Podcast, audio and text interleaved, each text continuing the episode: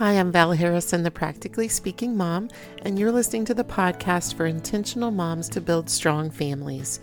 This week's episode publishes on July 3rd, which is the day before Americans celebrate the birthday of our nation. On the Practically Speaking Mom podcast, we are honored to have listeners from all over the world.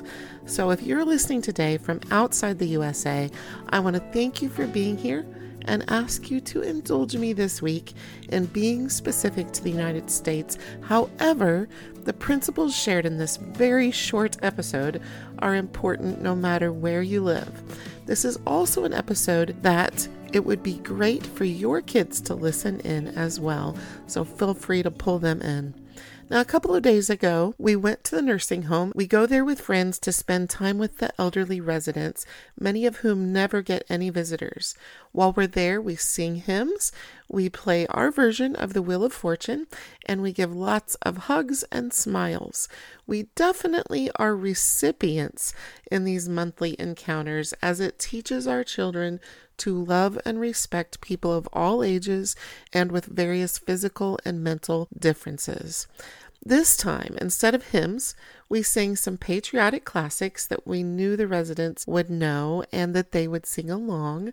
I'm always blessed to see them singing. This time, one of the residents who never sings, she sang along. This was extra difficult for her because she had a stroke, which has left her mouth barely able to move. But she sang anyway this time because honoring her country is clearly close to her heart. We also honored the military veterans that are residents of the nursing home, and that was a special time. Since we were celebrating Independence Day with them, we had some students play instrumental songs with that theme, or recite poems, or share a prayer, and also we did the Pledge of Allegiance. It was touching to see these elderly people participate in something that they care so much about and that they have sacrificed so much to bring to our generation.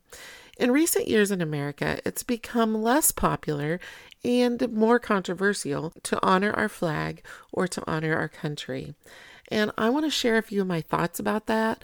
I'll do that in a few minutes, but first, our youngest daughter, Emma, is going to share with all of you some song lyrics written by Johnny Cash called Ragged Old Flag. I walked through a county courthouse square. On a park bench, an old man was sitting there. I said, Your old courthouse is kind of run down. He said, Nah, it'll do for our little town. And I said, Your old flagpole is leaning a little bit and that's a ragged old flag you got hanging on it. He said, Have a seat, and I sat down. Is this the first time you've been to our little town? I said, I think it is. He said, I don't like to brag, but we're kind of proud of that ragged old flag. You see, we got a little hole in that flag there when Washington took it across the Delaware, and it got powder burned the night Francis Scott Key sat watching it, writing, Say, can you see? It got a bad rip in New Orleans with Pakenham and Jackson tugging at its seams. And it almost fell at the Alamo beside the Texas flag, but she waved on though. She got cut with a sword at Chancellorsville, and she got cut again at Shiloh Hill. There was Robert E. Lee and Beauregard and Bragg, and the south wind blew hard on that ragged old flag. On Flanders Field in World War One, she got a big hole from a Bertha gun, she turned blood red in World War II. She hung limp and low. A time or two she was in Korea, Vietnam. She went where she was sent by her Uncle Sam.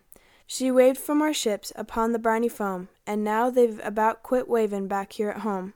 In her own good land, here she's been abused. She's been burned, dishonored, denied, and refused. And the government for which she stands has scandalized throughout the land. And she's gettin' threadbare, and she's wearin' thin but she's in good shape for the shape she's in, 'cause she's been through the fire before, and I believe she can take a whole lot more. So we raise her up every morning, and we take her down every night. We don't let her touch the ground, and we fold her up right. On a second thought, I do like to brag, 'cause I'm mighty proud of that ragged old flag. Thanks, Emma. Earlier, I said that honoring our nation has become much less popular and much more controversial in recent years, and I want to quickly share my thoughts with you about that. In years past, we could have and should have done better as a nation, as curriculum writers, as officials who choose what curriculum is used, about some of the wrong things that have happened in America. We needed to have more conversations with our kids and have them learn more in school about the Trail of Tears, about Black Wall Street and slavery issues, uh, about other things that have happened in our nation regarding different nationalities or groups of people, regarding some of those tragedies and injustices. In all of life, we are teaching our children how to make wise decisions by learning all angles and aspects of topics. We shouldn't sugarcoat the past. We have to be careful to be age appropriate, of course, but we should address complex issues even when they reveal flaws in leadership or flaws in our system. We need to tell the whole truth and nothing but the truth and make sure that we do all of this with a lot of conversation. No matter where our children go to school, they need their parents to discuss complex issues with them. Just as we can't leave the work of spiritual growth in our children to just church leaders, so we also can't leave political and government understanding of our history to schools alone.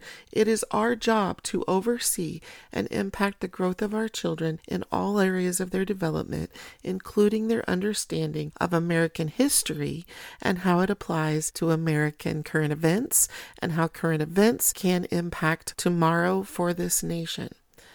There is no nation on earth that has not had injustices and big errors made by the leadership of that nation. That is the history of the entire world because the world is made up of flawed people. One thing I highly respect about the United States is that in general, we have a track record of seeking to right our wrongs. We identify the problems and we work to stop them and correct them that's worth celebrating that we do that. We're not getting all aspects of this right as we examine and identify the flaws and amend the flaws, do what we can to repair those who have been injured by the flaws. But we are making efforts in these things and we can celebrate that. We don't need to try to eliminate things from our history, take out names and titles and words from our history that represents our history. It's part of it. Just as we don't want to hold back information about the Trail of Tears and other things, we don't want to hold back and rewrite history either incorrectly in the other direction. We don't want to be pendulum swinging about history information. The whole truth, nothing but the truth, but not emotionally charged. We have to remain wise and balanced in our approach and communication. We don't want to teach our kids about the past in a way that increases anger, resentment, and hatred.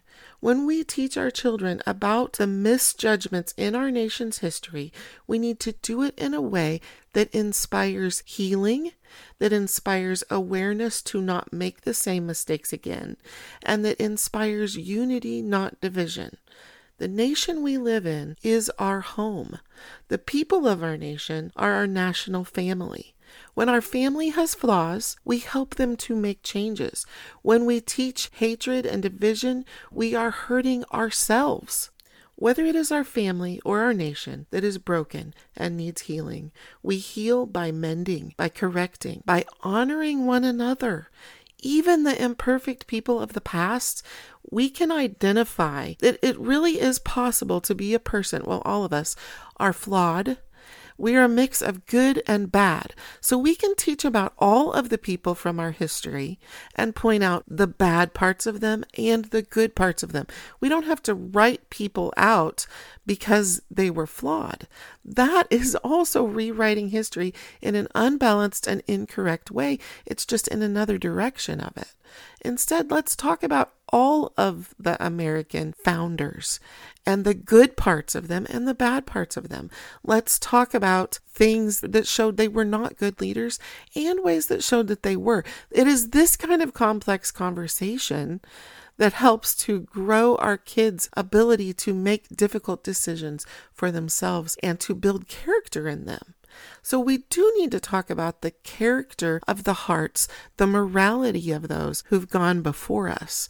We don't have to write some of them out, but we do need to be honest, accurate, and full with information about each of them, which does require us as parents to become informed as well. So, we need to pick our sources carefully. I love Notgrass History, N O T G R A S S, because it gives a balanced approach to me about our American history in a way that kids can learn from it as well as us as parents. So, whether you homeschool or not, I would encourage you to take a look at that company. We cannot heal by tearing one another down. That's my point, I guess. Whether a family or a nation, we can celebrate the good parts while we work on the parts that need to grow. We can't build and strengthen by tearing down and dividing. We can and should and must examine carefully and critically and work hard to grow and improve, but all from an attitude of growth and inspiration and believing in that our nation is worth healing and is worth protecting. This is our home and where we live, and this is our national family. So let's do what we can to mend and heal, not to divide and break down. Let's finish up today with a prayer by Billy Graham, read by my son, Andrew. And I'll see you here next week when we meet Julie Redmond from Mom Made Plans podcast. I'm glad you join me here every week. Now let's wrap up with Andrew. Our Father and our God, we praise you for your goodness to our nation, giving us blessings far beyond what we deserve. Yet we know all is not right with America. We deeply need a moral and spiritual renewal to help us meet the many problems we face. Convict us of sin Help us to turn to you in repentance and faith. Set our feet on the path of your righteousness and peace. We pray today for our nation's leaders. Give them the wisdom to know what is right and the courage to do it. You have said, Blessed is the nation whose God is the Lord. May this be a new era for America as we humble ourselves and acknowledge you alone as our Savior and Lord. This we pray in your holy name. Amen.